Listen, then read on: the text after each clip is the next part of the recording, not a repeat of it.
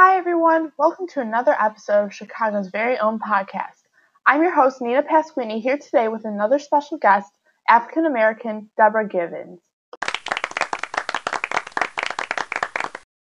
Deborah lives on the South Side. She's here today to tell us about the struggles of growing up in a minority neighborhood. Deborah, can you explain to our listeners what you've been through? I grew up in Hyde Park. When I was born, my parents were already living in a public housing complex given to them by the CHA. We were unbelievably poor at the time. Our apartment was physically falling apart.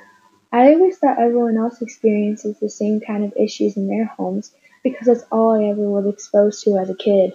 Wow, that blows my mind to even think about. What was the neighborhood like? As more and more people became unhappy with their social situations, gangs began to form. It wasn't long before shots began to ring out on the streets. People were unhappy and they seemed to look to guns to express their anger. This is a perfect example of the neighborhood level effect, where the environment of a neighborhood is highly predictive of its behavior. I also felt as if my family and I were isolated in that part of the city. Even though there was bad gang activity, the city chose to ignore it and it escalated. It seems like the common thread to this is that historical segregation of minorities has created isolated and negative environments for violence to grow. Chicago is one of the most segregated cities. It would take 60% of blacks in Chicago to move to equally distribute the white and black ratio.